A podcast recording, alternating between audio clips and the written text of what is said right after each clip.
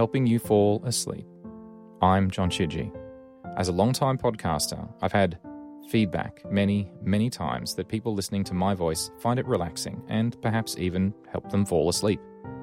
Having spent so many years now trying to help people through explaining how things work in pragmatic, the true causes of disasters and how to prevent them in causality, and musings on all things in analytical, it's time to try and help people in a different way.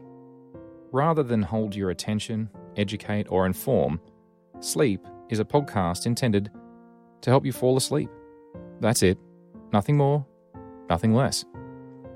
This show will never have advertising and will be fully patron supported. Just visit engineered.network slash sleep to learn how you can help.